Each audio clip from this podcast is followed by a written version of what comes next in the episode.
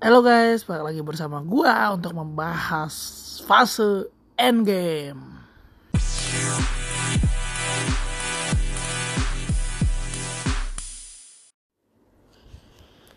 Oke, hello guys. Dan seperti perkiraan gua beberapa saat yang lalu, uh, ternyata banyak hari ini orang-orang yang memposting entah di Twitter, entah di Instagram, entah di Facebook bahwa kita akan memasuki fase endgame dalam menghadapi corona. Oke, gue tidak mau membahas uh, maksudnya apakah ini konspirasi atau tidak, uh, tapi lebih ini bahwa pandemi ini menyebabkan banyak sekali perusahaan-perusahaan uh, hanya mungkin hanya survive doang. Jadi bener-bener yang penting bertahan bukan lagi mencari untung sebanyak-banyak tapi bisa bertahan di situasi yang begitu berat ini. Kayak uh, eh, gue baca tadi ada Victoria Secret kalau nggak salah itu uh, menyatakan bangkrut. Lalu ada beberapa lagi brand-brand ternama juga. Uh, Zara kalau nggak harus menutup pabrik 1200 toko juga. Dan sekarang di Indonesia ini tadi gue baca baca baca ada postingan kenapa masuk ke fase endgame adalah karena sebentar gue harus baca banget karena ini kan berkait data gue nggak mau salah. Uh, gue nggak mau salah Oke, karena occupancy rate tempat tidur di rumah sakit Indonesia untuk pasien COVID-19 adalah 40,2 persen. Dan saat ini sisa kas, uh, kasur kalau nggak salah nih, sisa tempat tidur untuk pasien hanya 22.544 tempat tidur untuk se-Indonesia. Dan ini juga ada yang memprihatinkan kapasitas tempat tidur. Di Papua hanya tersisa 27 tempat tidur di Jakarta uh, tersisa sekitar 2.500. Uh, ya bukan sesuatu yang baik memang. Uh, lalu Jawa Timur 3.900 uh, lalu ada yang Sulawesi Barat juga termasuk rendah 71 dan ya memang ini situasi yang kita tidak harapkan ya. Maksudnya pandemi ini memang sangat-sangat uh, gimana ya kalau mau bilang ya memang sangat-sangat berat. Kita nggak tahu kapan akan berakhir. Dan ya kita hanya bisa berdoa sih kalau menurut gue karena memang apa ya istilahnya kita ini menghadapi situasi yang sangat-sangat sulit lah kalau istilah gini ini kayak pisau bermata dua ya. Jadi kalau kita fokus hanya pada si coronanya ya kayak terjadi sekarang di dunia ekonomi ambruk babak belur. Tapi kalau kita akhirnya fokus ke ekonomi ya akhirnya corona meningkat. Ini memang hal yang yang cukup membingungkan tapi pada saat ini memang gue bukan menyetujui kalau yang kemarin sempat beredar herd immunity tapi kita pernah mengalami masa PSBB yang sama sekali tidak berhasil. Kenapa sih tidak berhasil? Menurut gue satu gini, Indonesia ini terutama di Jakarta, gue gak tahu di daerah, masih banyak masyarakat yang hidup itu berdasarkan uang harian. Oke lah, satu minggu disuruh diam di rumah masih bisa. Dua minggu udah mulai kencang ikat pinggang tiga minggu mereka udah mulai kelaparan. Akhirnya mereka harus keluar ke jalan harus jualan lagi harus ngojek lagi. Dan itu membuat akhirnya kemungkinan besar penyebaran meningkat. Kita lihat restoran uh, kalau mungkin di beberapa kalian yang yang lagi dengerin podcast ini kalian lihat Pizza Hut sampai turun ke jalan untuk jualan. Sampai ya mungkin itu kan kalau nggak salah menu yang sensasi itu hanya dijual yang pizzanya doang. Itu kalau waktu itu sih gue beli uh, belas ribu sebelum pajak. Jadi bayangin Pizza Hut uh, Domino Pizza sampai harus ke jalan. Bahkan kalau gue nggak sangat Hero tuh sempat juga melakukan hal seperti itu. Hero atau Giant ya mirip-mirip lah. Jadi ini benar-benar suatu hal yang yang yang menyulitkan. Sudah banyak UMKM yang akhirnya tutup karena nggak mampu lagi bertahan. Dan ya ini ini efek efek yang sangat sangat uh, multiple efek kalau gue bilang. Karena satu sisi ngabisin nyawa orang dengan penyakit corona tapi satu sisi juga menghabisi ekonomi seorang keluarga gitu. Dan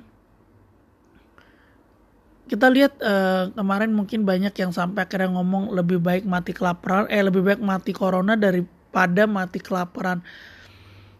Well gue nggak tahu uh, itu sempat beredar karena mereka lebih mementingkan perut.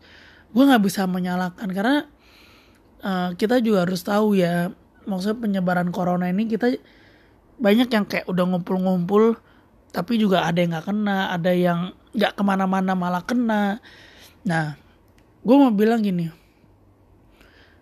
kalau aja gue nggak ngomongin pemerintah pusat ya. Kan pemerintah pusat mengeluarkan waktu itu work from home lalu study from home. Uh, gue cuma bilang ini kalau pemerintah daerahnya bisa dengan ketat benar-benar melaksanakan PSBB dengan ketat mungkin kita nggak butuh waktu kayak kemarin sekian lama sampai saat ini harus transisi. Kalau ketat dua minggu gue rasa benar-benar bisa dilakukan kita contoh gini ya maksudnya gue nggak tahu negara mana tapi uh, ketika dia lockdown kayak uh, setiap rumah dikasih sembako untuk makan. Nah, mungkin bukan dalam bentuk uang tapi paling nggak mereka tetap bisa makan gitu loh. Dan uh, eh, gue nggak mau nyebut brand apa di daerah mana tapi uh, kalau mau bukti bahwa Pemda tidak uh, terutama Pemda DKI menurut gue kurang tegas. Coba ke salah satu tempat hits di Jakarta ya uh, di mana barnya aja udah buka gitu loh. Ada bar yang udah buka. Jadi menurut gue katanya kan hiburan malam belum belum boleh buka tapi ternyata udah ada yang buka gitu loh. Ya gimana kalau memang dari Pemdanya juga tidak bisa tegas ya? Susah gitu loh. Jangan nanti menyalahkan lagi ujung-ujungnya terbilang pemerintah pusat lagi. Padahal ya Pemdanya juga nggak beres masyarakatnya juga nggak beres ya ujung-ujung pemerintah pusat lagi yang disalahin. Kenapa gue bilang masyarakat nggak beres? Uh, eh, gue lihat ya um, banyak banget kejadian kan kalau nggak salah sekarang di DKI terutama DKI kan kalau nggak kalau nggak pakai masker denda dua ratus puluh ribu ya. Ada terang-terangan orang tidak menggunakan masker uh, di depan. Di depan ya mungkin gua nggak tahu tuh apa bukan polisi yang jelas. Nggak dia apa-apain cuman kayak ya udah diliatin doang gitu ya. Susah gitu kan. Dan uh, tapi di satu tempat lagi lain ada yang benar-benar ketat bener-bener kayak pakai turun di kita ditegur bahkan kalau di dekat rumah gue ya itu ada pasar uh, kalau lu pakai maskernya nggak bener aja lu punya pilihan dua lu bayar 250 ribu dendanya atau lu nyapu di pasar itu. Jadi maksud gue harus kasih sanksi yang bener-bener ketat supaya orang-orang bener-bener tuh takut gitu loh untuk mau patuhin protokol kesehatan. Menurut gue sih begitu. Jangan aturan dibuat hanya untuk lewat gitu. Dan uh, gue mau mengkritisi salah satu kebijakan kemarin adalah kebijakan uh, kebijakan kayak gue udah ngomong di podcast sebelumnya kebijakan ganjil genap. Ya dan ini katanya mau berlaku 24 jam. Gue harus ngomong bener-bener bahwa ini adalah uh, penyebarannya apakah benar penyebarannya ya? Kalau orang naik kendaraan pribadi apakah iya dia menyebarkan dalam mobil pribadinya? Apakah di motornya? Menurut gue justru caranya adalah paksakan perusahaan-perusahaan untuk melakukan work from home atau paling nggak bergantian daripada memaksakan orang yang berangkat ke sana. Akhirnya ini hanya memindahkan dari yang di mobil nanti mungkin di kereta di busway. Akhirnya sama aja bohong gitu loh. Kalau memang maunya mencegah orang datang ke kantor ya kantornya karena karyawan nggak mungkin bisa. Pak kendaraan saya platnya ganjil ini hari genap jadi saya nggak masuk nggak mungkin pasti dipotong jadi tolonglah bikin kebijakan juga dipikirkan bener-bener apalagi terus mau 24 jam. Ya sekarang kalau misalnya contoh ada perusahaan yang pulangnya jam 7. gue nggak tahu sekarang busway kalau sekarang busway dan kereta juga 50% doang kapasitasnya ya tuh mau ngantri sampai jam berapa sampai malam please lah maksud gue ini bener-bener uh, situasi saat ini jangan diperkeruh dengan kebijakan-kebijakan yang tidak masuk akal tapi tolonglah buat kebijakan yang memang menyamankan orang supaya mau menaati gitu loh. Supaya bener-bener penyebaran corona ini bisa terputus. Menurut gue sih gitu.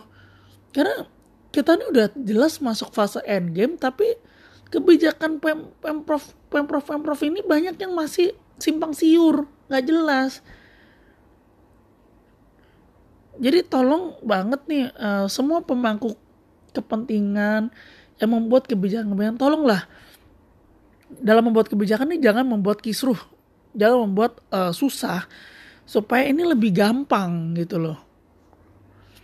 Dan uh, buat masyarakat siapa pun yang dengar podcast ini gue juga mungkin bukan orang yang taat-taat banget gitu loh. Tapi palingnya kalau memang berpergian keluar ya protokol kesehatan di di di jalan benar-benar pakai masker. Kayak gue pakai masker. Gue uh, hand sanitizer gue di di tas gue aja sampai dua loh. Maksudnya ya gue jaga aja jangan sampai habis gitu. Dan ini benar-benar cuci tangan terus pulang langsung mandi segala macam lah. Jangan janganlah maksudnya jadi egois juga. Kita nih menghadapi sesuatu virus yang kita nggak tahu loh ini tuh sejauh mana sebenarnya menghantam kitanya.